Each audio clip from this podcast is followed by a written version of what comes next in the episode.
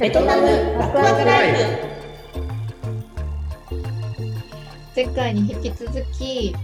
ベトナムの旧正月についてのお話を続けていこうと思っているのですが、はい、よろしくお願いします。よろしくお願いします。今回こそはもうちょっと旧正月のテーマを当ててすみません、皆さん期待しないでください。はい、今回こそはまたね、ずれちゃうかもしれない。はい、旧正月っていうと、街も賑やかしくなるんですけど、その旧正月までは、はいはい、その賑やかさの中でこうひときわ目立つのが贈り物、日本でいうところのお歳暮みたいな、すごく素敵なパッケージングの詰め合わせだったり、特にここ5年ぐらいはその箱が美しくってびっくりする。昔はなんかバスケットみたいなのに日用品を、今もあるんだと思うけど、スーパーのお菓子とか、洗剤とか日用品を山のように盛ったのを透明ラップで包んで、それをバイクに芸術的な積み方をしていや、あれを現場で回ってるっていう図ありましたよね。ありました、はい、あれは中身が見えるっていうのは、その中のものが日常的なものであったにしても、なんだろう、こう見せたいのかなってちょっと思ってたんですよ。こんなにうちは持ったものをどなたかにお送りしてるんですよみたいな、名古屋的な感覚があったりするのかな、ちょっと思ったんですが、あれどうなんですかね。あ、そうですね。まずこう日用品っていうふうに、おっしゃったんですけど、ですね、あれは文化的にはまだスーパーとかそういう、パッケージされたお菓子とかがまだ一般的にこう手に入りやすいものではなかった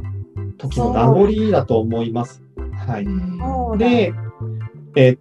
メージとしては会社から会社に渡したりとか、もしくはこう取引があることがお世話になっている人に対して渡すんですけど、それは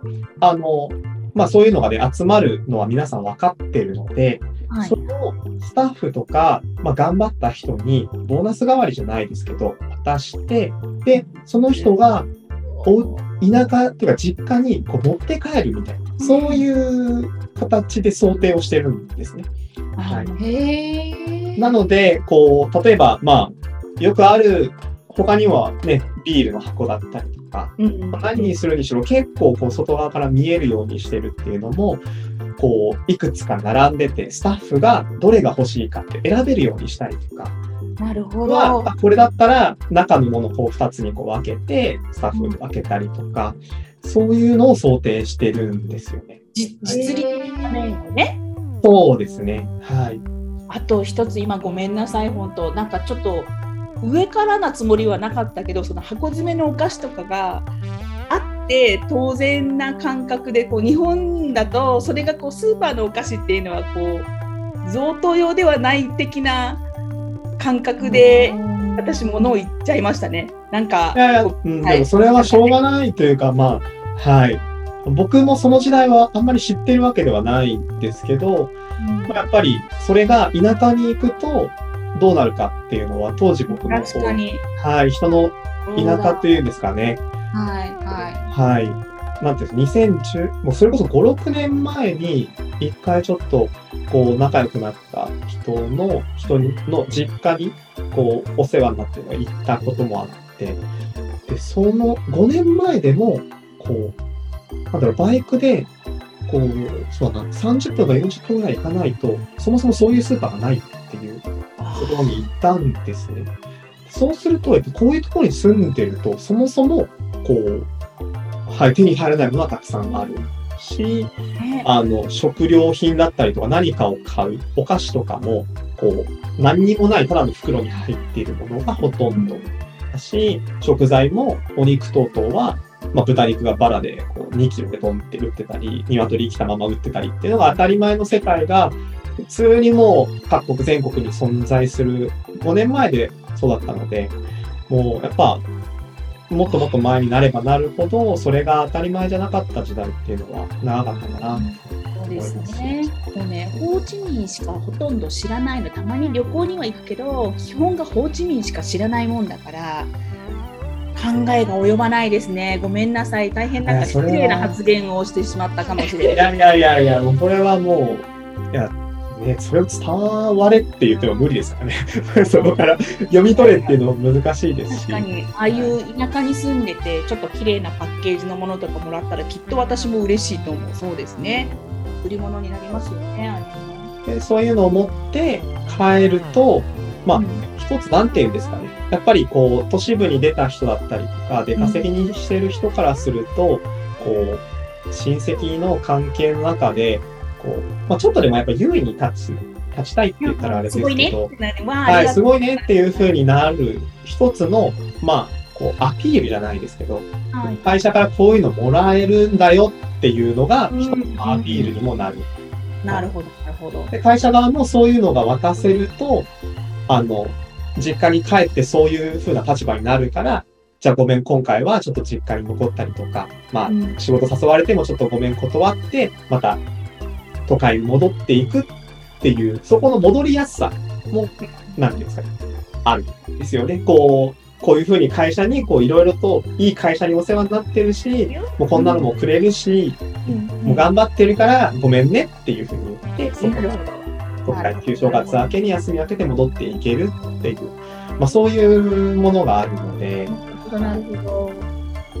でそうですね。だから旧正月にボーナス出すとか、何かいい手土産を持ってもらうとかっていうのは、実はこうそのスタッフがこう戻りやすいんですよ。なるほど、なるほど。はい、立場的にも、はい。そういうことも兼ねているので、ああいう実用的な、もうそれは多分僕の知る限りだとやっぱ減ってきて、それこそこうなんか最近のいわゆるお歳暮的なものが増えてきてるなって。すごいの、最近の詰め合わせ、今年はお酒とセットになってるものが結構あります。すごいの、しかもローカルのお酒じゃなくてワインと菓子とか、なんかちょっとした小さいボトルの洋酒とそういうのの綺麗な箱に入って、どれぐらいかな、まあ、100万ドンから、まあ、上を見ればキリがないんですけど、100万ドンとか、そういうのが、月餅の時みたいに箱がすごい綺麗で、なんだったらその箱だけ売ってくれないかなって思う素敵なデザインとかが結構出回っていて、今年こんな環境なのでどれくらい売れてるのかっていうのは分からないんですけど、毎年その贈り物の内容も様変わりしてるなって感じますね。そもそもなんかお酒飲む人増えてますよね。そうですね。それもホーチミンだけなのかな、ホーチミンとかハノイとか大きいとこだけなのかな。なんだろうな、本当に僕もその日本の昔の話を知ってるわけじゃないですけど、やっぱりあれですよね、昔の居酒屋さんだったりとかはもう本当にこう出すお酒の種類が限られてる、あんまりこう豊富にないっていうのがほとんど、出しやすいところに行けば行くほどやっぱそれなりに種類は限られてるのと同じで、こうベトナムのやっぱりね、ビールとか、はい、ビアハウイっていういわゆるそのなんていうんですかね、ビールサーバーがその居酒屋さんにあって、まあ、いわゆる生ビールみたいな、はい、ものが売ってる居酒屋さんっていうかお酒が、安く飲めるお酒だったと思うんですけど、結局ビール知ったんですよね、多分。はい、ビール飲めない僕が言うのもあれなんですけど、はい、それがこうだんだんたくさんの選択肢ができるようになってきて、こうビールだけじゃなくていろんなお酒を楽しめる、それがこう、まあ、トレンドじゃないですけど、トレンドでしょうね。お酒知ってるとか、はい、バーが今ホーチミンですごいたくさんできてて、すっごい繁盛してるので、なんかこう1杯どれぐらいだろう、まあ、15万ドンとか20万ドンとか、そう、日本人でもなんかちょっと今日は出しちゃうぞみたいな心構えがいるような感じのバーに、もう毎日満員みたいな、若い人たちが、ローカルのそういうバーもたくさんあるんで、ああ変わったなと思って、だからそれは、ね、僕もいなかったですけど、そのバブル味があるのかなっていうちょっと思いながら、はい、だからそういう高級なところ行っていい場所、いいお酒を飲める場所を知ってるっていうのが、まあ、いわゆるその男女間のところもそうですし、ビジネスのところでもそうですし、まあ、いろんなところでこうなんか用途があるって言ったら変ですけど、のかなって思って、なので日本酒も、ね、なんか旧正月の話全然関係なくならない。旧正月にどうそうかなって思ってました。そう、旧正月に僕父親が基本的にベトナムで仕事をしているんですけど、はいはい、取引先に向けて僕がそれこそ年末年始もしくは旧正月前に帰ると、もう大量のお酒を持って帰らないといけないんです、大体。はい。それは贈答用ですね。日本酒をこう、買って、渡す。で、僕に合わせて、今日本で売れてるというか、美味しいって言われてる、日本で最先端というか、日本で流行ってるお酒を買ってこいって言われるんですよ。で、僕はそれをリサーチして、あ、これ売れてるって言って、こういろいろ買っていく。プラス、金箔入りのお酒がちょっと売ってたりもするので、金箔入りのお酒を買って、日本酒でそれを売ってるのはもう日本だけなので、それを買って帰る。で、父親はそれを多分贈答用として配ったりしてると思うんですけど、日本酒って喜んでもらえる、お酒好きの人だったら美味しいかどうかっていうよりも話題性ですかね。ああ、なるほど。まずはそうですね。で、こうやっぱりその渡してどうなるかって言ったら、やっぱり親族で集まった時にこういう面白いお酒をあるからみんなで飲んでみようぜって言って、あ、これ誰からもらったのって言って、こういう人がいてっていう話でこう覚えてもらうもそうですし、印象づけるもそうなので、こうパッケージがね、こうさっきいろんなパッケージが出てきて綺麗で可愛いっていうのもあると思うんですけど、それと同じでこういかに印象よくっていうか、インパクトがあるこうお歳暮というか、それを渡して、まああんまりたくさん関係性を築けてなかったけど、いいお土産を渡してくれたあの人っていう風な印象を残そうとして、みんな試行錯誤していいお歳暮、いい本物を渡そうっていう風になってると思います。でもそういうアイテムであったとしても、こう広めてもらえるのは嬉しいことですね。なんか日本のお酒がそうなんですね。東京とかはもう日本食屋さんがたくさんあることもあってか、飲み慣れてらっしゃるベトナムの方も多くって、この間ベトナム人の友達と日本食屋さんに行って、まあ、刺身とか大丈夫だっていうか、じゃあ食べようって言って、で、私は日本酒を頼んでました。彼女は最初ビールを頼もうとしたんだけども、ちょっと飲んでみるって言って、日本酒を飲んだらすごく気に入ったみたいで、お刺身を口に入れてすぐにその日本酒をクッと飲んでとか言ってるから、もう、あ、飲み方知ってるこの人と思って知っとるんかいって感じ。お酒飲めないですけど、僕はそれだけは好きですね。刺身と日本酒は好きです。調味料代わりにね、美味しいですね。したことない。もったいない、それは。お酒好きなのに。タイさん、飲んでくれてあげて、それは。連れてあげます、今度じゃあ。うまいよ、でも知ってる人結構ね、いますよね、飲み方というか。日本みたいに、なんかこう、田舎に行くと、日本みたいにじゃないけど、田舎に行くと日本酒みたいにそういうこう醸造してるお酒があるって聞きますけど。あ、はい、ありますね。あまりこうああいうのはそう、ああいうのはやっぱり普段から飲むお酒だったり、もしくはまあ自分の実家で作ってるお酒があった場合はどっかに持っていくとかはあるんですけど、日本みたいにおそらくそれは今後出てくるんじゃないかなっていう感じですね。僕がベトナムにいた3年前ぐらいからちょっと地ビールっていうんですかね、こうクラフトビールが一時期流行ってたじゃないですか。で、それが、まあ、多分盛り上がってきた時に、それぞれの地方の特産物を使ったお酒のブランドとかが出てくるのはちょっとこれから出てくるんじゃないかなっていう感じがします。北の方は作ってますね。ソンティンっていうお酒があって、多分米焼酎がベースで、それにこうお餅みたいにいろんな果物をつけて、フレーバーを、これ美味しいんですよ、すっごく。あららら。美味しいけど生産量が少ないので、なかなかホーチミンまで降りてきてなくって、ハノイに行った時にガサッと買ってるみたいな。ここしばらく行けてないから買えてない。美味しいです。あれめちゃめちゃ美味しい。そういうなんていうんですか、日本でもやっぱあるじゃないですか。いろんな地域に酒蔵があって、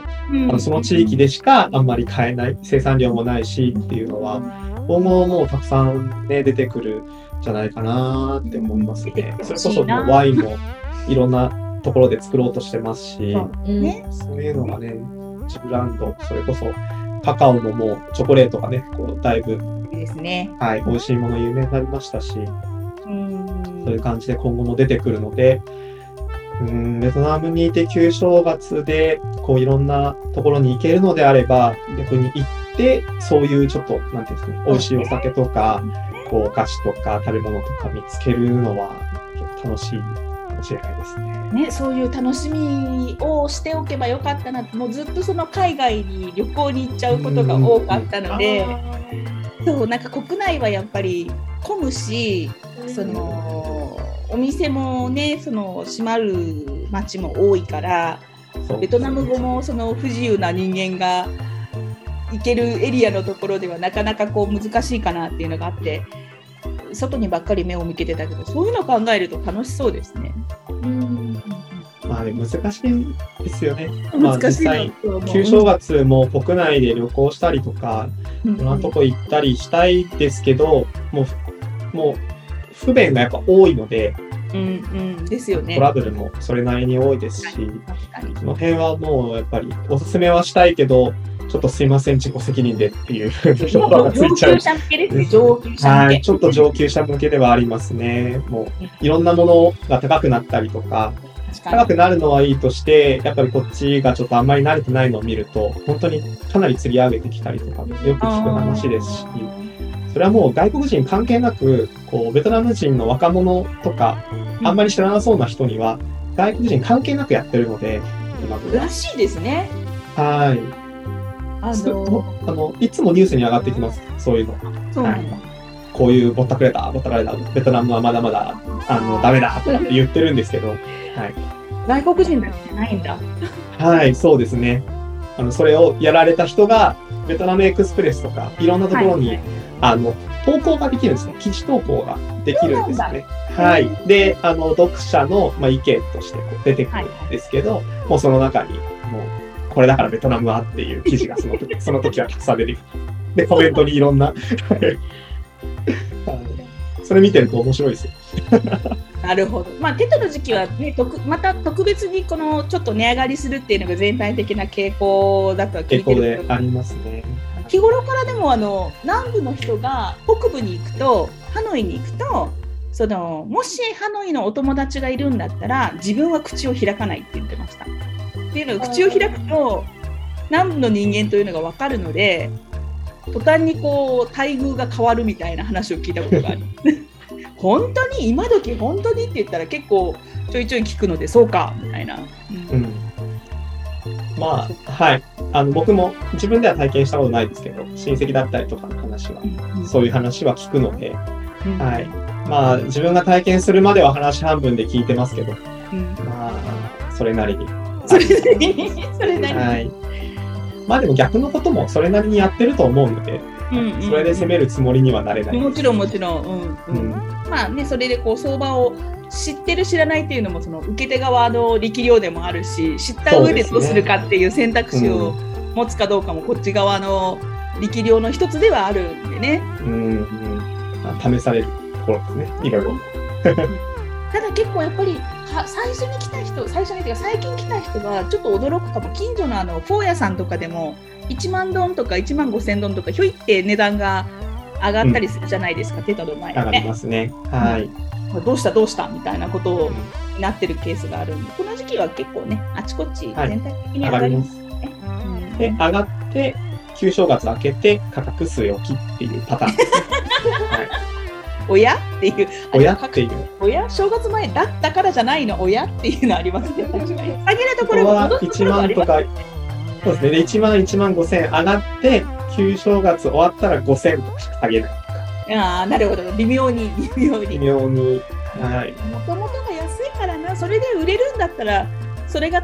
適正な価格ですもんね。それで売れなくなったら高すぎるっていうことになるんでしょうけど、うんうん、そうですね、はい。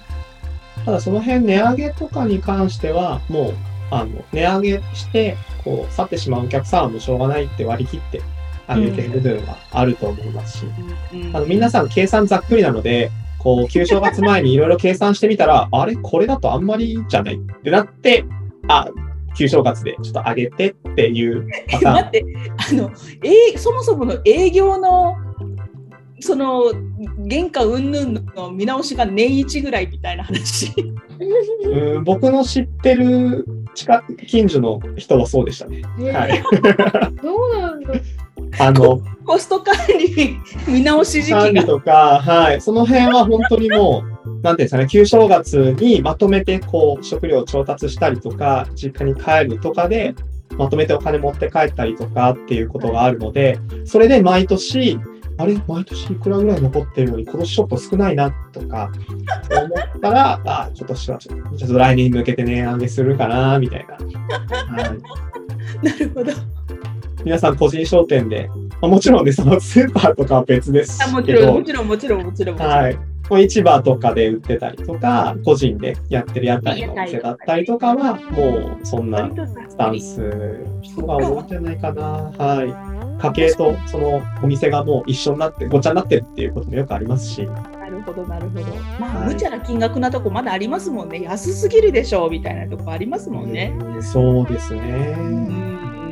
はい、それこそ前回コーヒーの話で出した、ね、うちのすぐ近くの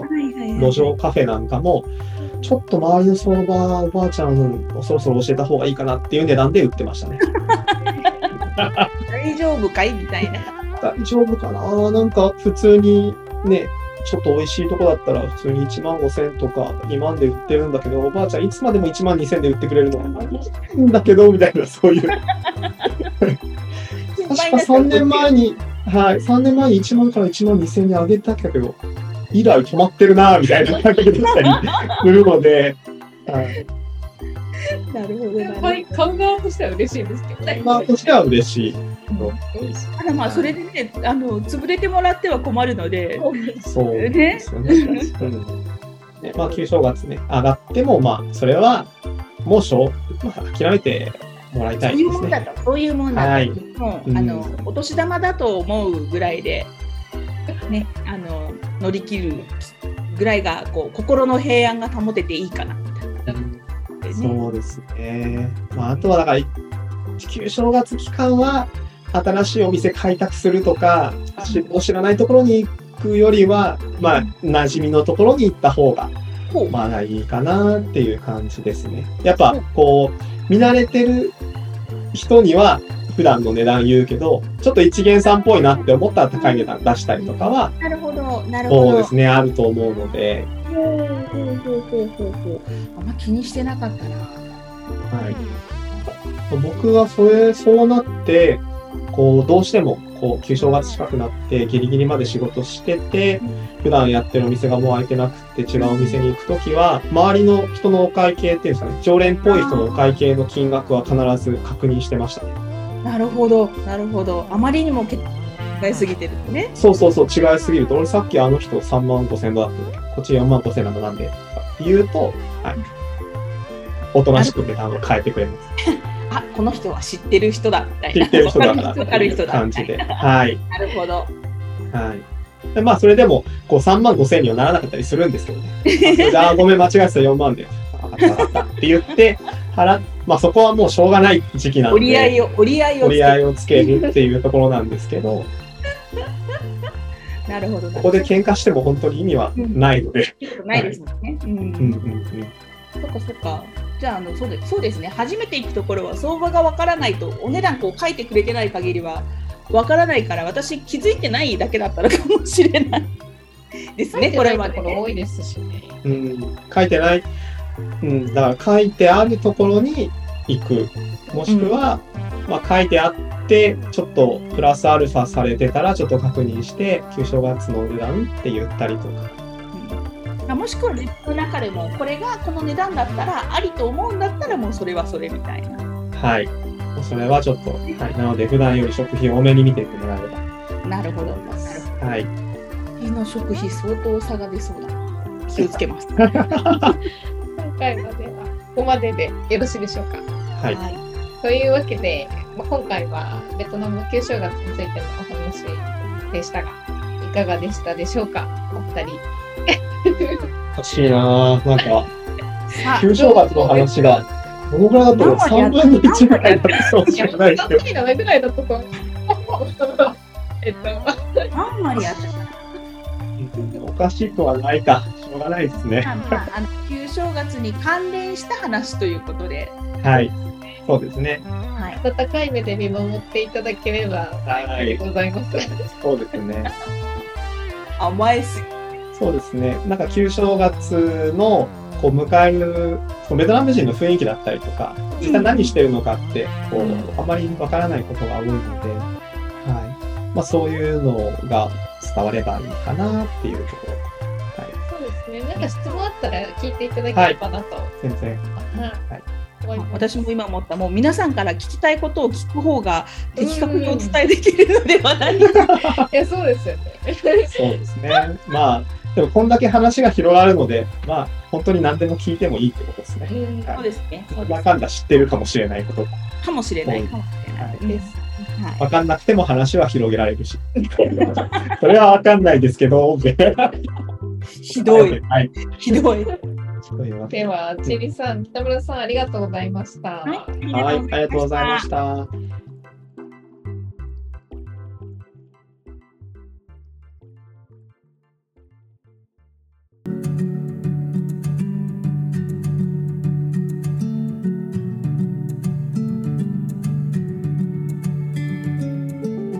ワクワクライフは皆さんからのお便りを募集しています。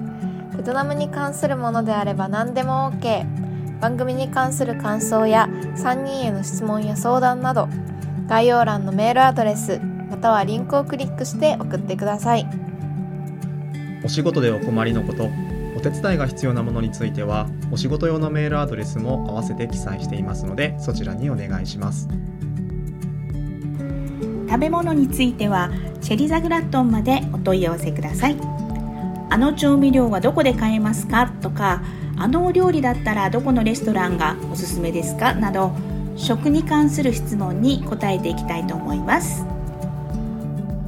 ベトナム語、日本語については立教塾にお任せください。通訳、翻訳はもちろんニーズに合わせた語学研修、ビジネス研修が得意です。ぜひお気軽にお問い合わせください。今回のベトワクはここまで。ベトナムワクワクライフは毎週水曜日更新です。どうぞお楽しみに。